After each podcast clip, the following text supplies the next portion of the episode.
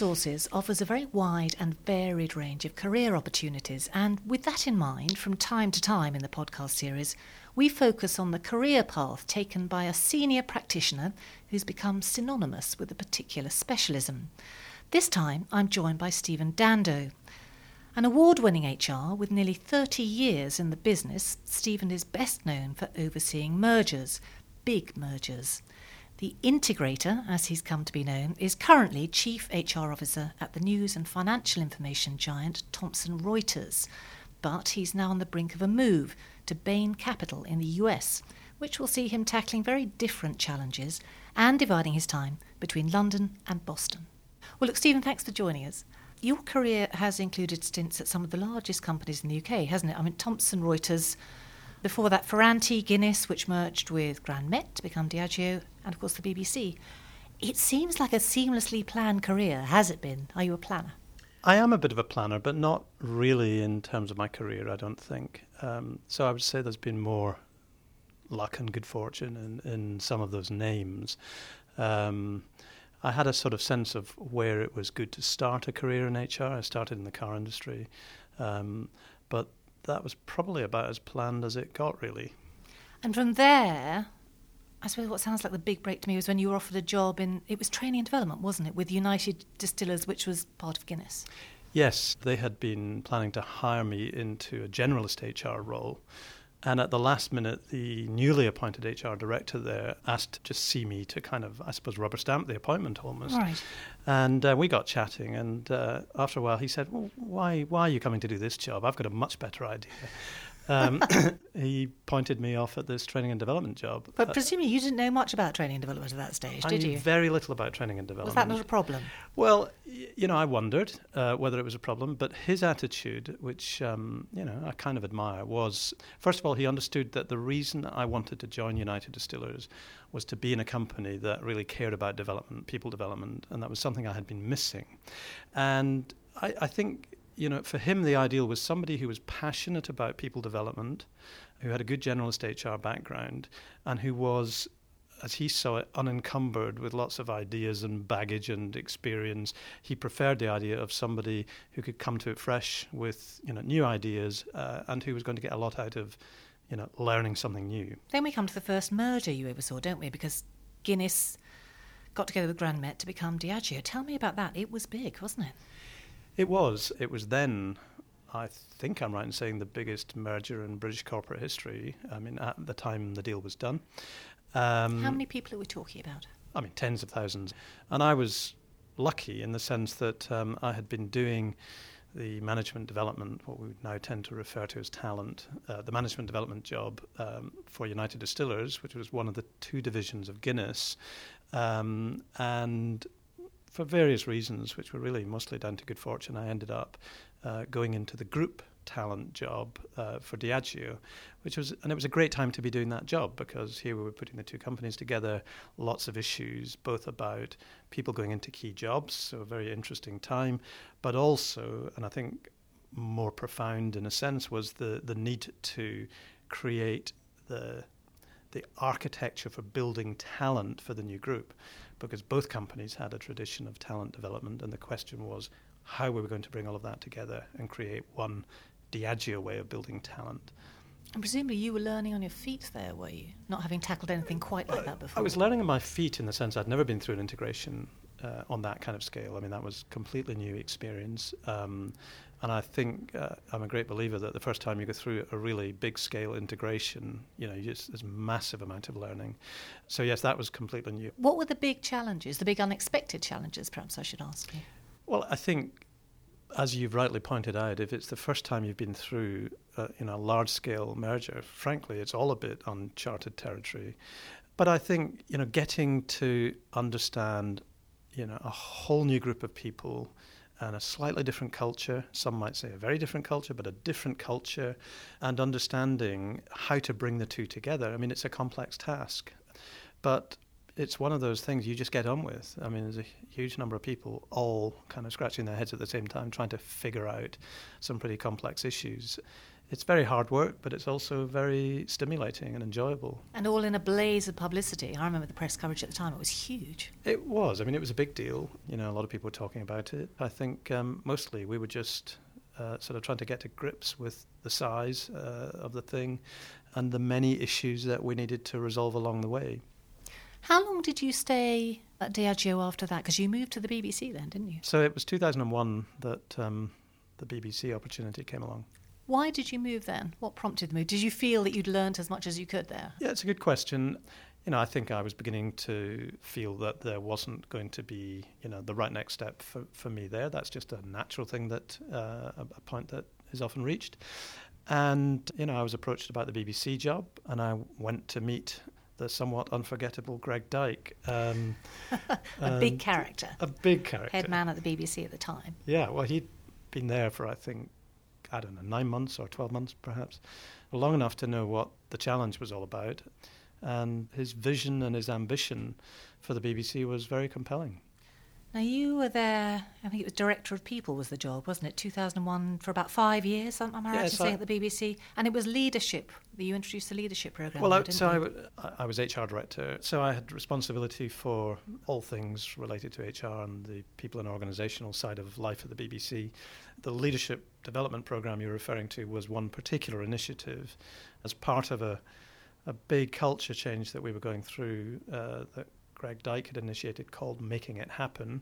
One of the things we did as part of that was to, to launch a leadership development initiative, which was probably bigger in scale than anything we had done before. Was it very different being at the BBC from Diageo? Was the, the culture entirely different? Yes. in what way? Um, in lots of ways. I mean, the BBC obviously is a publicly funded organisation. It's uh, you know it's full of talented people who care passionately uh, about the ethos of public service broadcasting and, and the BBC's core purposes. And as you say, Greg Dyke was a very big personality. He was in full flow at the time, you know, wanting to get things very, very changed at the BBC.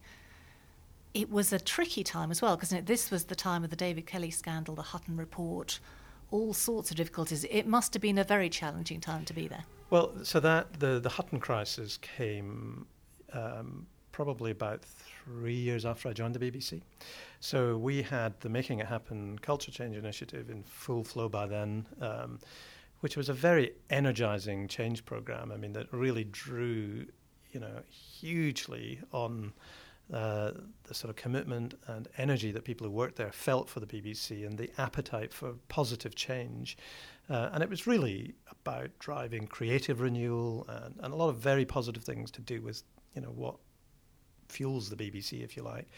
And you're right, the Hutton crisis uh, came along sort of halfway through that um, and was, of course, a major issue. I mean, mm. um, I mean, the organisation came very much in for, you know, massive criticism, yeah. became very entrenched and dug down, and yes. that must have been tricky, given well, that you I mean, were heading it, people then. Yes, I mean it was a, it was. Um, I think most people would say it was the biggest crisis the BBC had ever faced, has ever faced. Um, it resulted in pretty uh, profound and unplanned change at the top of the organisation.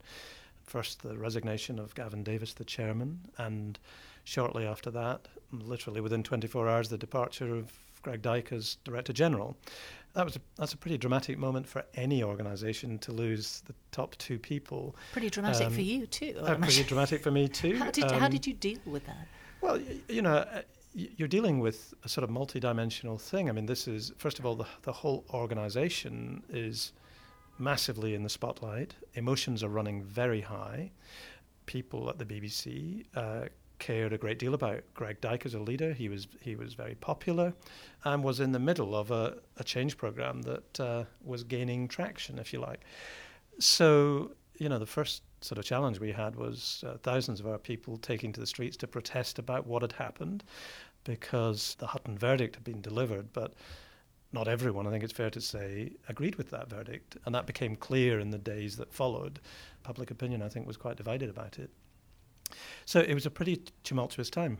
So, as the man in charge of HR there, what did you have to do at that moment? In, in practical terms, because you had an organisation, you say, in a tremendous state of flux. It's a period of crisis, and uh, you have to do what feels appropriate, and there's no rule book or uh, guide that can sort of help you through that. The first thing we did was to convene the extended leadership group of the BBC, which is a group of I don't know 150 top executives in the BBC. You know, we got them together in a room to talk about what had just happened and what it meant for the organisation, um, and to begin a dialogue about what that suggested for the leadership that we all needed to bring to help settle the organisation down and move forward. Normally, an event on that scale at the BBC would take months of preparation and scripting and planning and, you know, the high production values of the BBC. And here we were getting this group together at a moment's notice. And it was a very emotional event, actually. I mean, um, everyone had to behave like a corporate at that point, didn't they? I'm sure that's right. I mean, uh, perhaps that was challenging for some people. I don't know, but I, I think people followed their instincts. There was a, a, tremendous kind of sense of coming together and, and needing to understand and make sense of what had happened, and to begin to get a, a kind of collective sense about what was now important and how to move forward, and how to. I mean you know, all eyes were on this group, um, uh, and it, it was, I think, fair to describe as a as a very important leadership moment for that whole group. Let's move on to another merger experience and the whole Thomson Reuters experience. Tell me about that. Well, I joined Reuters, um, Reuters PLC in 2006. And 10 months after I joined, we announced the Thomson Reuters deal. So, uh, under which it was proposed that Thomson Corporation would acquire Reuters, and uh, we took about, I don't know, best part of a year, 10 months or something, going through the planning and importantly the regulatory approvals for that deal. And in 2008, early part of 2008, we completed the deal and brought the two companies together. I mean, this was what a nearly a nine billion pound merger. It was yeah, enormous, it's, wasn't it? It's a huge deal. Two very large companies coming together um, with uh, some important uh, uh, differences and a lot of complementarity, um, one of which was that the Thomson Corporation, I mean, a very successful and sizable business, but quite US centric. Reuters was a smaller business, um, but had a much more international footprint. So it was quite interesting bringing the two together. It's what, about 32,000 Thomson staff, about half as many Reuters. Yes. Big cultural differences. Was that the big the big difficulty or the big well, challenge? Well, I think you always have that challenge. Um, I mean, there's a complexity in any integration on that scale. I mean, you've just got a very large number of sub projects, if you like. I mean, streams of complex activity, everything to do with, you know, uh, rationalizing uh, customer facing activities, strategies, systems, processes, people related issues, um, designing the organization, articulating the culture, you know, you name it, it's absolutely all there. Um, and you know, culture difference is part of that. You're always bringing two cultures together in some way. I would argue that the differences in culture um, were uh, uh, that they were convergent. In other words, you could see a way to start to fuse um, the best of the two cultures to create a, a, much more powerful culture for the new company going forward. And that was part of the job. I, that, I believe, is a job that takes, on this scale, anything between probably five to seven years. So I think that job is still not, you know, fully completed. I mean, as you say, it's a long haul. Is, is there actually a limit to how far HR can go, regardless of effort and input, towards binding together culturally disparate organisations? Do you have to accept ultimately there will be? Well, first of all, I don't think gaps. it's. I don't think it's. I think HR has got a hugely important role to play in that. But I mean, this is an issue for all of the senior executives of a business. Um, everyone has to own the issue of, you know, shaping the company and the culture that is going to support the business and its growth. Is there a limit to how far you can go? Well, I don't really think there is actually, but I think there's a limit to how fast you can go. And I think when you're integrating two businesses on that scale, there are things you can accomplish very quickly, uh, and you know you set aggressive time scales to get lots of important things done. But there are other things that are on a longer time frame, and the deep cultural integration of two businesses you know, just doesn't happen overnight. It takes time, and all sorts of things have to be built and created and aligned um, for you to be able to say that that job is done. I think it's you know very far down the tracks now and is you know in the latter stages of being completed. But it takes, I mean, that's you know already many years. And you put a lot of work into that organisation around talent. That Yeah. seemed to become very much at the heart of your strategy for the combined group. It, it was. I mean, one of the benefits we had of this 10 month period that I was describing to you, where we'd announced the deal, but the deal had not closed, and we were going through various approvals, that can be quite a frustrating period of time. But the upside is that it gives you the, the chance, if you seize it, to think through certain things really well, things that you're allowed to talk about at that stage, uh, which are, if you like, not you know commercially off limits. Right in that domain are things like the organizational issues, the culture, the vision and values that you want to create for the business. We did a lot of that work during that period.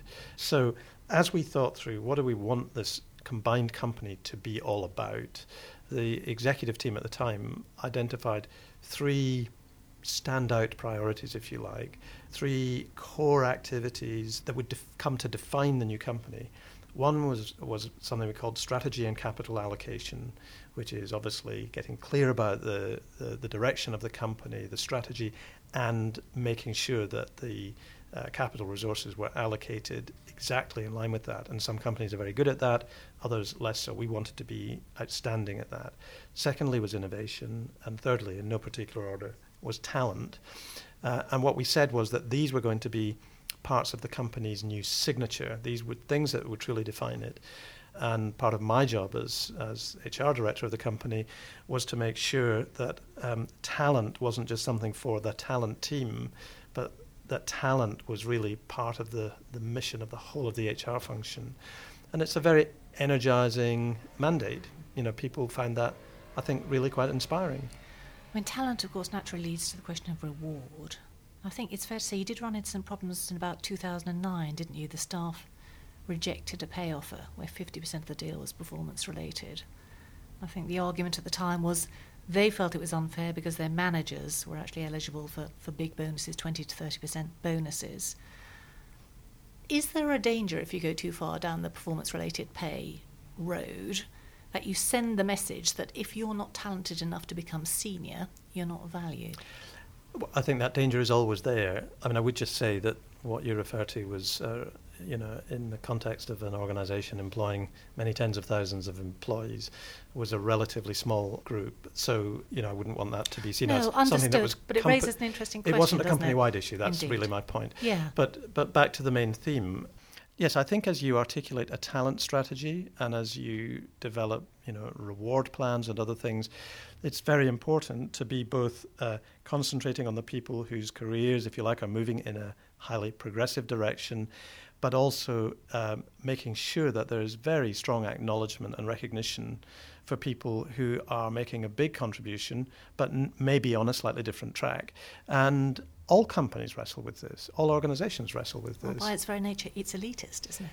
Well, that's right. I mean, it, it, it's you know you're you're in a sense trying to articulate two sets of messages at the same time, and I don't think they are uh, you know mutually exclusive. I think I think you have to wrestle with the challenge of articulating uh, you know a sort of more nuanced message, and it, it it's true that most organisations are pretty determined to identify people who they're going to proactively develop in a particular way, who they regard, if you like, as their strongest talent.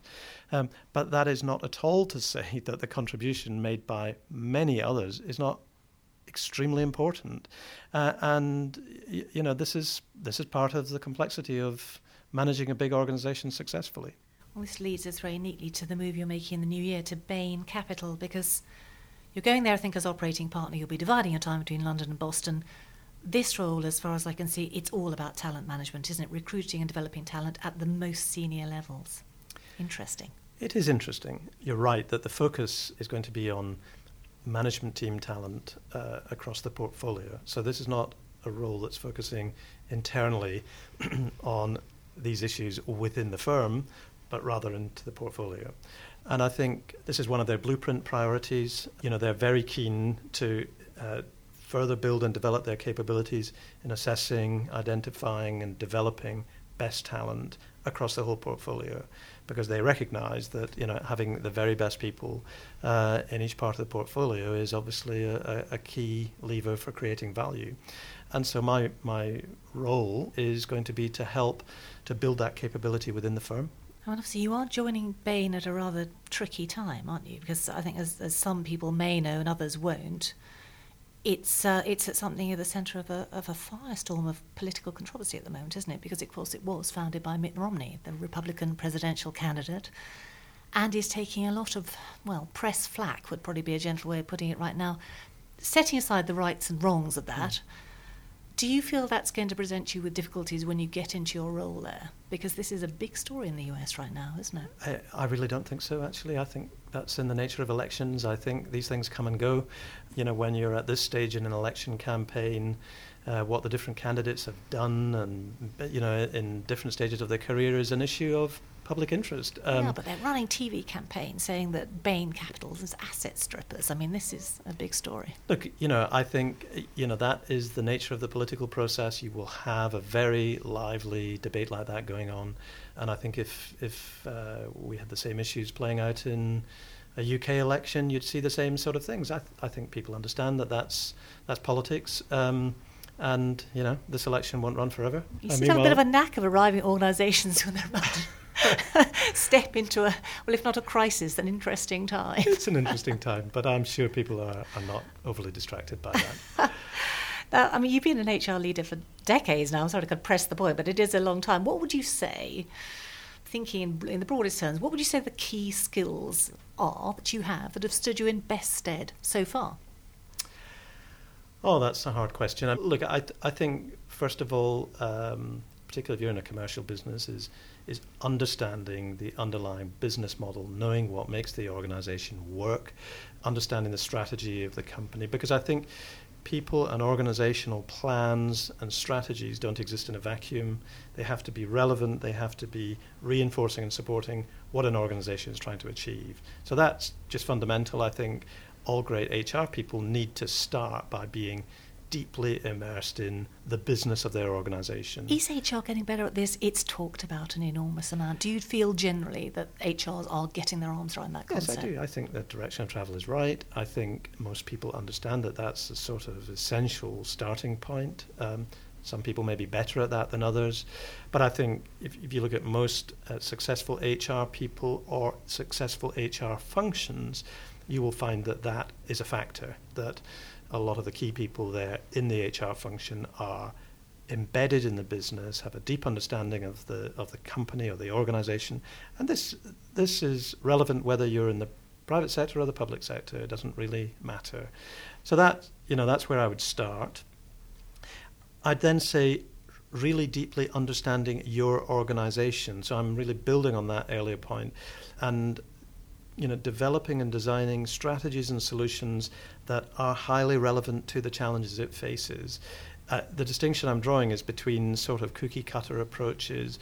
You know, you see a lot of people who go to conferences and events and they're kind of cruising around trying to pick up the latest idea that they can just transplant into their organization. Now, I have nothing against getting out there and, you know, finding out about good ideas, of course, but, um, you know, it, you really need to contextualize things. You really need to understand what is going to work in your organization. And that's a lot about understanding the people, the strategic context, the culture, and then being able to use judgment to craft approaches and solutions that work. And creativity. And creativity, absolutely. And of course, a lot of other things that go along with that in terms of being able to um, uh, articulate a vision, being able to build credibility with senior line teams and with, of course, the chief executive, but also to inspire an HR function. I mean, it's it's really important that that people feel that they're in an organisation where they can do their best work, and where the function and its role is valued and seen as as really creating value uh, longer term. Now, you left university, I think, in 1984, didn't you? Tail end of a recession. Here we are again. Here we are again. Good choice. Glad you went into HR. Yeah, I've never regretted that for a minute. There was a time, you know, in my sort of late 20s when I began to wonder whether I would spend my whole career in HR. Um, and I, you know, I, I felt instinctively drawn to the business world. I knew that I was interested in the people side of business, but I also thought it was possible that I may broaden my base uh, and move into you know other disciplines or you know uh, general management uh, potentially. But in the event, you know, I I found myself fortunately in companies that just seemed to have endless interesting challenges. And whenever I might have thought of lifting my head and doing something different, there was something else to get my teeth into. So here we are. I've stayed with it. Thanks very much for talking to us. Best of luck with the new move. Thank you very much.